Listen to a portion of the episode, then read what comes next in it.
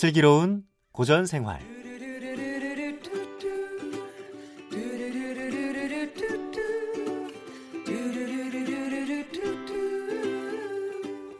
슬기로운 고전 생활 역사가 우리 현대인들에게 주는 교훈과 지혜를 이 시간 나누고 있습니다.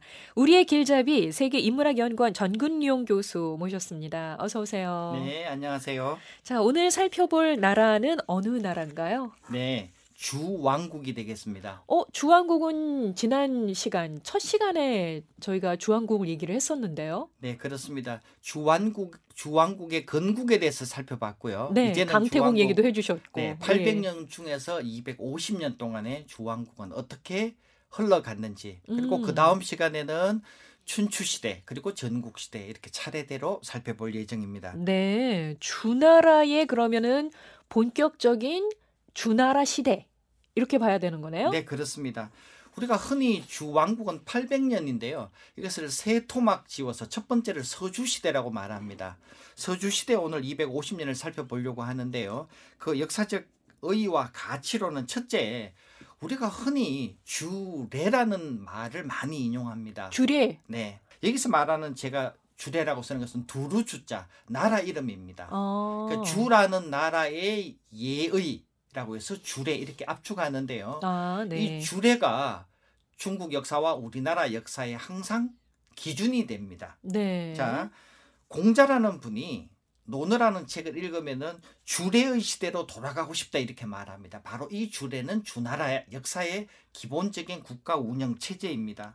우리 조선 시대에 오면 유학자, 즉 성리학자인 퇴계 이황과 율곡 이이도 자주 주례 얘기를 합니다. 음. 우리나라 실학의 주인공이 되는 정약용, 박지원, 박재가 이런 분들도 항상 주례에 대한 얘기를 자주 합니다. 아, 그래요. 주례가 주나라의 그러면 어떤 예의 범절이라든지 국가 통치의 어떤 이념이라든지 이런 걸 가리키는 그렇습니다. 거겠군요. 정확하게 네 지적을 하셨습니다. 그래서 고전을 공부할 때, 어, 이게 무슨 단어지 모르고 공부하시면은 한없이 어려워지기 때문에, 아, 네. 자, 먼저 우리가 주례를 간단하게 살펴보려고 하는데요. 주례는 동양 고전 세 개의 책, 우리가 사서삼경 할 때 삼경의 기본이라고 지난번에 말씀드렸습니다. 시경, 서경, 역경. 네. 자, 먼저 서경입니다. 서경은 서주 시대 250년 동안에 왕과 신하들이 서로 대화를 하는 겁니다. 음. 국정에 대해서 어떻게 통치할까 이 기록을 남긴 게 서경이 되고 이 서경의 대화를 우리나라 조선 시대의 정도전이 인용을 해서 이성계에게 얘기를 하고 네. 또 세종 시절에 영정조 시절에 항상 이런 얘기가 주제가 되었다는 겁니다. 두 번째는 시경인데요. 시경은 백성들이 당시에 유행가 노래를 불렀던 것 같습니다. 그런데 노랫말 가사가 글로 남겨져 있는데 이게 바로 지난번에 배웠던 요조숙녀 같은 내용이 되겠습니다. 네, 네. 그래서 시경에 이르기를 이렇게 인용을 하고요. 과거 시험을 보러 가면 시경에 한 문장을 두고 다음에 논하라 이런 게 나왔던 겁니다. 그래서 우리 조상들은 고려 광종 이후로 과거 시험을 보기 전에 이런 시경을 다 외웠습니다. 어. 자, 세 번째로 역경인데요. 역경은 정확히 말하면 주역이라고 표현하는 게 옳습니다. 아, 그렇군요. 주나라의 역 이런 뜻이 음. 되겠습니다. 이 저자는 지난번에 배우셨던 문왕 이분이 기본적인 분이 되겠는데요. 주역은 인생에 일어나는 수많은 일들을 대표적인 거 64가지를 모아서 글로서 남긴 게 주역의 64괴입니다. 음. 그래서 처음에는 이 64개를 가지고 점을 치는 미아래에 가서 점수를 보다 이렇게 말하는데 공자는 이게 점술서라고 보지 말고 위편 3절 내가 가죽건이 세 번 끊어질 정도로 공부할 정도로 가치가 있다고 생각한다. 음. 이거는 인생의 수양서다. 마음을 닦아라 이렇게 얘기했습니다. 그래서 여러분들이 이 신년에 1월 달에 주역책을 사다가 마음을 어떻게 닦을지 한번 공부해 보시는 것도 좋은 방법이 될 것 같습니다. 우리가 잘못 알고 있었던 거네요. 그러면은 점술서라고 그렇습니다. 알려졌던 게 사실은 점술서가 아니라 어떤 인생의 철학 같은 것들을 담아낸 책이었군요. 네, 정확히 말씀드리면은 점술서이자 수양서입니다. 한쪽으로는 점술서로 발달해서 아, 점술서도 점술서는 맞는데. 네, 그렇습니다. 어? 주역점을 치고요. 이순신 장군 같은 분도 주역점을 자주 치는 것이 난중일기에 나옵니다. 자, 그러나 더 중요한 것은 점술서가 아니라 이제 마음의 수양서, 인생의 64가지 변화를 보고 음. 길흉화복을 미리 알아서 예방을 하라. 그런 내용이 되겠습니다. 두 번째로 역사 교훈을 한번 살펴보겠습니다. 이 서주 시대에는 문왕, 무왕, 강태공이 있다는 말씀을 첫 번째 시간에 여러분에게 이미 설명드렸습니다. 너무 중요한 인물이어서 제가 한 시간을 할애했고요. 두 번째로 여러분이 알아야 될 사람은 문왕의 셋째 아들 주공이라는 사람이 너무 중요합니다. 그는 네. 무왕의 동생이기도 하죠. 무왕이 문왕의 아들이니까요. 그런데 이 문왕의 셋째 아들인 주공은 왕이 되지 못하고 형이 나라를 건국하고 3년 만에 죽어버렸습니다. 네. 그러면은 주공 동생이 차지할 수 있는데 우리나라 세종 이후로 문종 다음에 수양 대군이 단종을 제치고 왕이 되는 이런 사례가 아니라 조카 성왕이라는 사람을 왕으로 올리고 자신은 옆에서 도와줬습니다. 어, 네. 그리고 7년이 지나자 즉 아들 성왕이 장성하자 20세가 되었을 때 자신은 물러납니다. 어느 날 갑자기 자기 조카를 왕자에 앉힌 다음에 큰절을 합니다. 오늘로서 저는 물러갑니다. 직접 20세가 되었으니 친정, 친위 정치를 하셔도 되겠습니다. 이 내용을 본받아서 중국 역사와 우리나라 역사에서 이 주공, 음. 그의 행조는 훌륭한 신화의 모델로 삼고 공장은 아. 끊임없이 칭송하고 내 인생의 멘토는 주공이다 이렇게 말한 이유이기도 합니다. 네. 자 이후에 어린 왕들이 중국이나 우리나라의 보위에 오르게 되면 20세까지는 왕실에서 일반적으로 왕족이 도와주게 되고요. 20세가 되면은 왕이 직접 정치를 하는 음. 바로 이 모델도 여기서 출발하게 되는 것입니다. 그렇군요. 네. 자, 세 번째로 알아야 될 인물이 유왕이라는 사람인데요. 그는 서주의 마지막 12대 군주였습니다. 그는 국가를 잘 돌보지 않고 한 여인에 빠져 있어서 결국 폐가 망신하고 우리에게 실패의 교훈을 많이 남겼는데요. 뒷부분 고사성어에서 여러분에게 다시 한번 정리해 드리겠습니다. 네, 알겠습니다. 자, 그래서 이 시기를 그러면은 어, 세계사적으로 보면은 언제와 비견할 수 있는 건가요? 네. 자, 우리 한국사에서는 기자 고조선이라는 내용이 나오는데요. 기자라는 분이 중국에서 우리나라로 들어옵니다. 기자가 우리나라에 온 것을 우리가 고조선 중에서 기자 고조선이라고 이름을 합니다. 네. 자, 우리는 고조선이 2200년의 역사다 보니까 앞에 당군 고조선, 기자 고조선, 위만 고조선 이렇게 말하는데요. 바로 그 두 번째 주인공이 기자 고조선이 되겠습니다. 네. 자, 이 기자라는 분에 대해서는 우리 고려 시대에는 사당을 지었고요. 조선 시대에서는 율곡 이이 같은 분이 기자 실기라는 책을 써서 기자가 우리나라에 와서 이런 영향을 미치고 주나라의 예의를 우리에게 잘 전수했기 때문에 우리가 동양에서는 최고 문명국이 되었다. 이렇게 자부심을 가졌고요. 실제로 중국 명나라의 사신이 와서 기자가 정말 한국에 온 것을 너무나 부러워한다는 얘기가 역사 기록에 많이 나오게 됩니다. 네. 자, 기자에 대해서 우리가 누구인지 조금 뒤에서 살펴보도록 하겠습니다. 유럽의 역사는 유럽은 최초로 폴리스라고 하는 나라가 만들어지면서 도시국가 아테네와 스파르타라고 하는 것이 처음으로 등장했다라는 것이 세계사의 상식이 되겠고요. 중동의 역사에서는 앞서 여러분과 하나라 은나라를 살폈는데요. 하은 나라가 있을 때에는 성경 창세기 12장에 아브라함이라는 사람이 등장합니다. 아브라함은 원래 이라크에 있다가 이스라엘로 이사를 왔습니다. 하나님께서 창세기 12장 1절에 야 네가 내가 지시한 땅으로 옮겨가라 해서 현재 이스라엘 땅으로 왔다가 그 이후에 아들 이삭, 손자 야곱, 정손자 요셉 시절까지 있다가 이집트로 들어갔습니다. 근데 이집트에 가서 노예가 되었고요. 노예가 된 후에 그들이 이집트를 탈출하는 게 출애굽기가 되죠.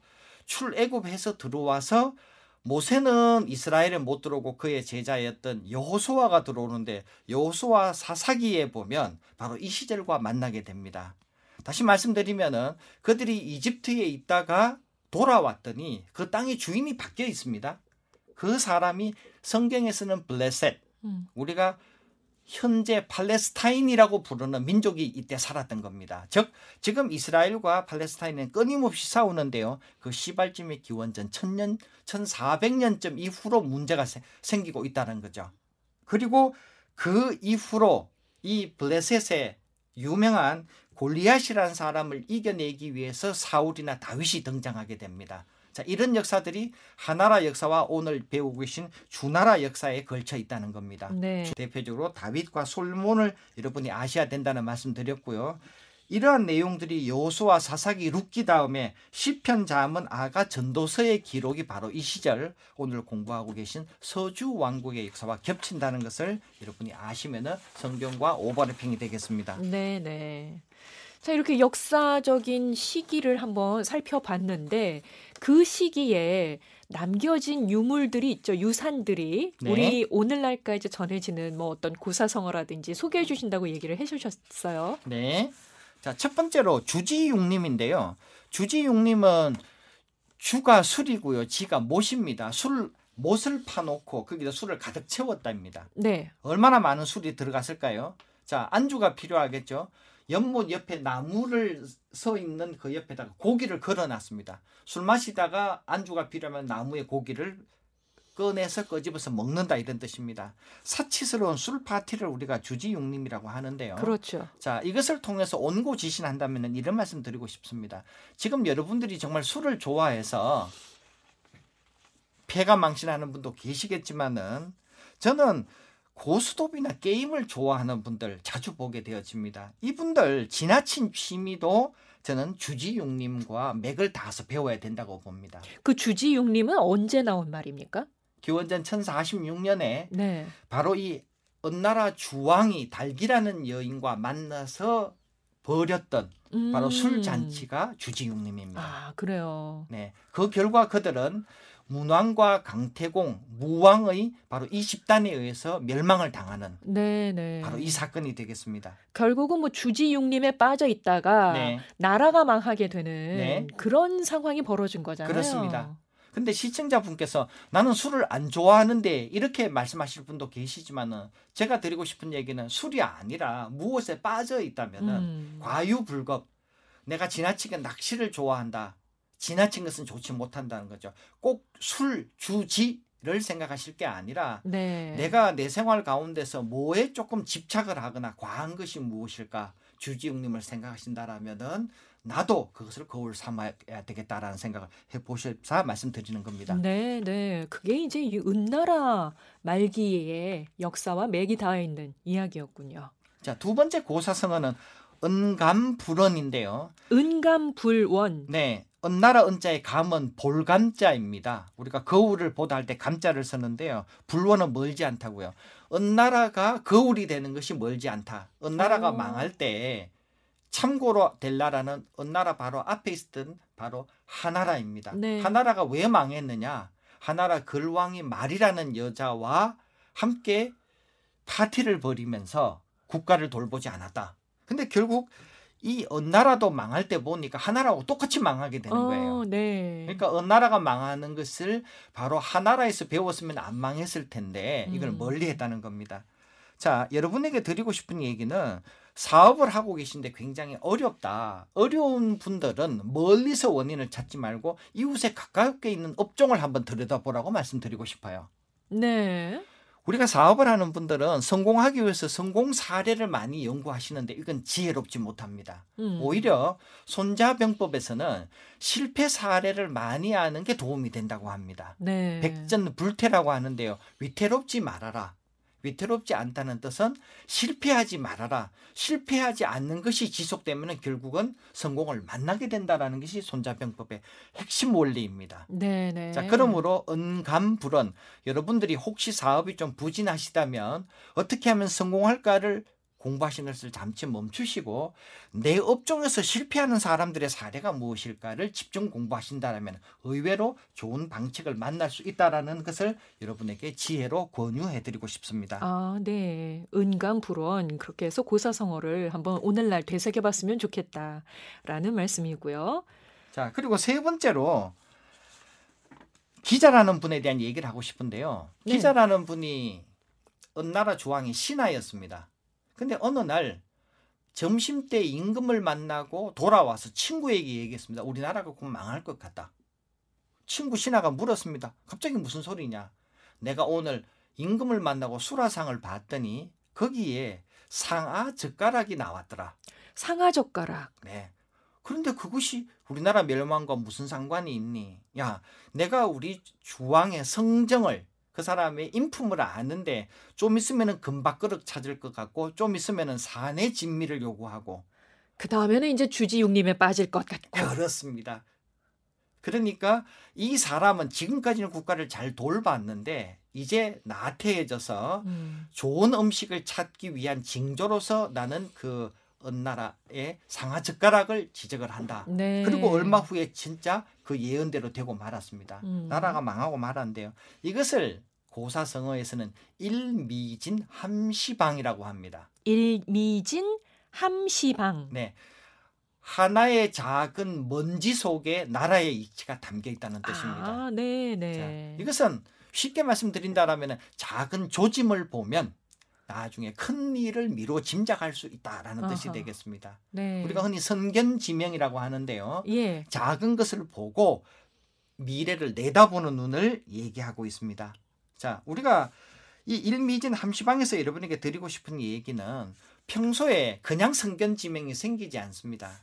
원인과 결과를 여러분들이 자주 맞추어 보셔야 됩니다. 음. 이 결과가 있는데 왜 생겼지 원인을 공부해 보시고요. 이것이 익숙해지신다라면은 그 다음에는 어떤 원인을 보고서 이게 이런 결과를 낳지 않을 것인가를 자주 여러분이 시뮬레이션 해 보신다라면 훗날 굉장히 적중률이 점점 높아진다는 걸 알 수 있습니다. 네. 점점 더 성견 지명이 더 커져간다는 것을 여러분에게 권유드리고 싶습니다. 음, 작은 것을 통해서 앞을 내다볼 수 있는 그런 해안을 갖춰야 된다. 이런 네. 말씀이네요. 자, 만약에 이런 원인 결과에 대한 트레이닝이 쉽지 않다라면 여러분에게 권해 드릴 수 있는 좋은 지혜 향상법은 독서입니다. 예, 예. 성공한 분들이 왜 독서를 강조하느냐면은 독서에는 타산지석, 남의 돌 얘기가 있습니다. 그 얘기를 공부하면서 여러분들이 일미진 함시방을 키워 가신다라면 음. 훗날 작은 조짐 하나를 보면서 이것이 어떤 결과를 빚을지 그것을 미리 예측한다라면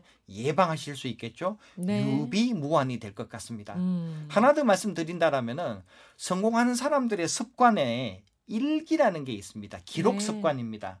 제가 앞선 시간에서 우리 역사의 기록이 중국보다도 훨씬 1200년 뒤졌다고 말씀드렸는데요. 그것을 탓할 게 아니라 우리 스스로 극복하는 자세로 나라도 우리 좋은 나라 만들기 위해서 기록을 나의 기록을 남겨보자 라는 생각으로 기록을 하다 보면은 자기 반성도 되고요. 또 방금 말씀드린 일미진 함시방의 원리를 점점 더 여러분들이 체험하실 수 있을 것 같습니다. 네.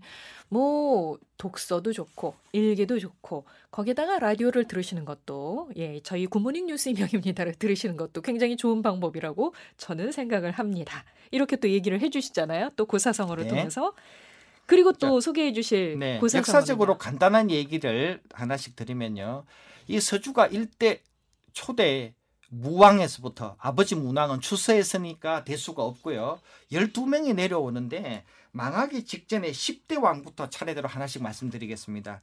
10대 여왕이라는 사람이 국가가 위기에 맞았습니다. 네. 그래서 이걸 어떻게 국민들이 원성이 자자한데 어떻게 막을까 여론을 막기를 원했습니다. 음. 이때 나온 선거가 중구난방입니다. 어, 중구난방 요즘에도 많이 쓰는 얘기잖아요. 그렇죠? 네. 중구난방은 원래 뜻은 중구는 대중의 입이 중구입니다. 예. 난방은 막기가 어렵다는데 뭘 막느냐? 시냇물 뚝을 막기가 어려운데 시냇물을 터져버리죠. 예. 흐르는 물을 막아두면은 가만히 있겠어요? 터지는데 대중의 입을 막는 것은 시냇물 막는 것보다 더 어렵다고 했습니다. 네, 네. 그러니까 네. 결국은 여론을 막을 수 없다. 또 어허. 비밀도 새어나가기 마련이다. 어. 평소에 신독하는 자세, 항상 누가 나를 들여다보고 있고 내가 누구인가 평가받는다는 자세로 여러분들이 생활하셔야 될 것 같고요. 보통 우리가 중구난방 그러면은 뭐 이 사람 저 사람 여러 얘기들이 있다 이런 정도로 쓰는데 네.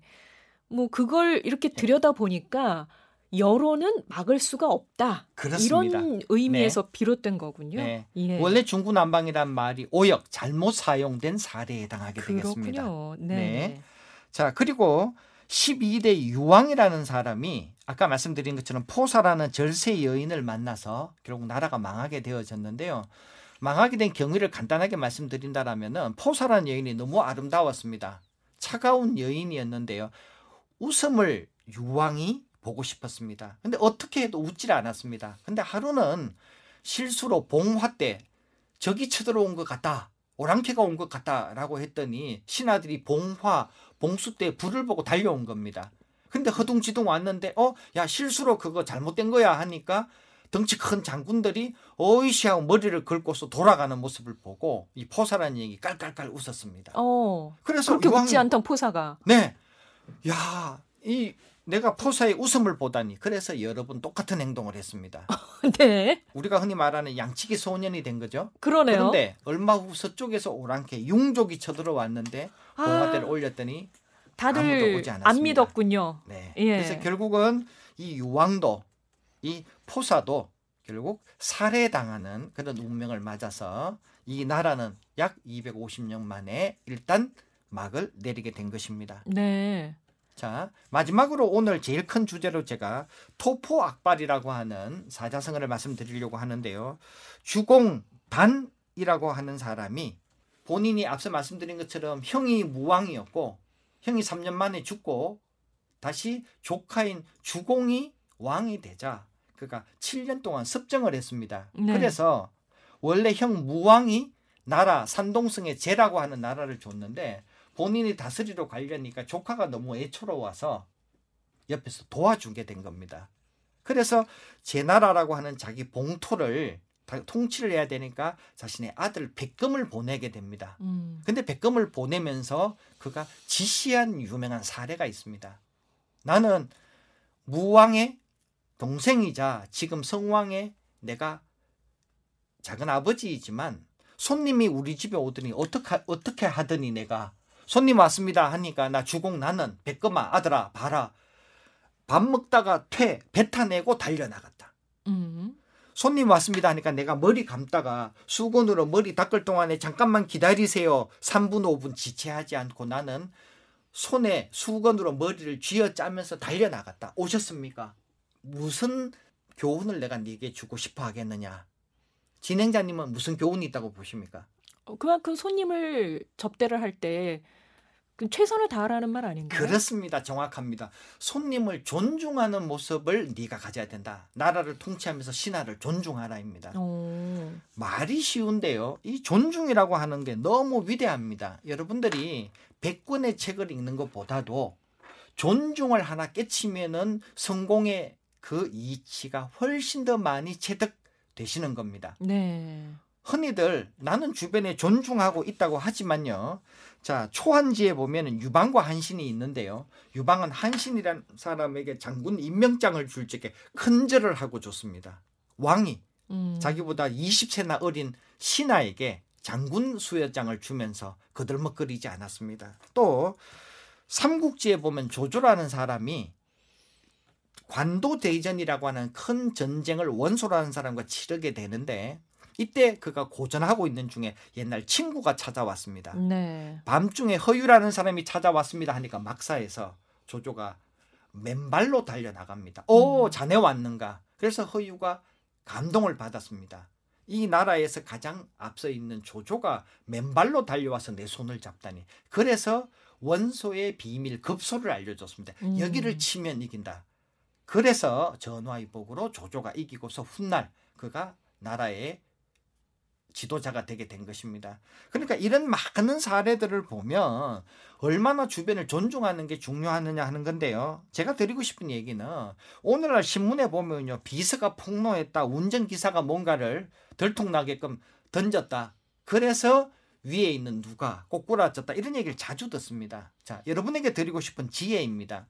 우리는 얼마나 주변 사람을 존중하는가. 꼭 여러분 가까운 사람, 아내든 남편이든 자녀에게 나는 평소에 사람을 존중하니? 이렇게 물어보실 필요가 있고요.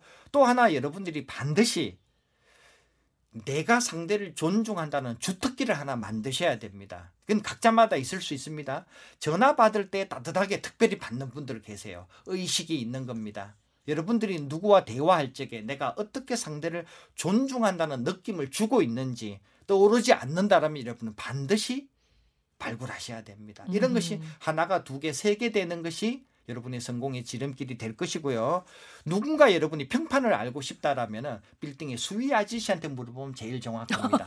네. 예, 왜냐하면 평소에 수위 아저씨를 막 대할 수 있기 때문에요. 네. 자, 내가 얼마나 내 주변에 가깝게는 아내, 내 자녀, 내 친구, 내 직장의 동료, 혹은 거래처, 수많은 사람들에게 나는 어떤 존중을 배려를 음. 하고 있는지 살펴보는 것이 여러분이 꼭 알아야 될 토포 악발에 여러분들에게 드리고 싶은 고사성어 지혜가 되겠습니다. 토포 악발. 지금에도 여전히 유효한 우리가 주변 사람들에게 얼마나 성심성의껏 대하고 있는지 어, 이런 것들을 한번 생각해보는 연초였으면 좋겠네요. 예, 자 오늘 또 슬기로운 고전 생활 고전을 통해서 오늘날 우리 스스로를 좀 돌아보는 그런 시간이었습니다. 지금까지 세계인문학연구원 전근용 교수와 함께했습니다. 감사합니다. 네, 감사합니다.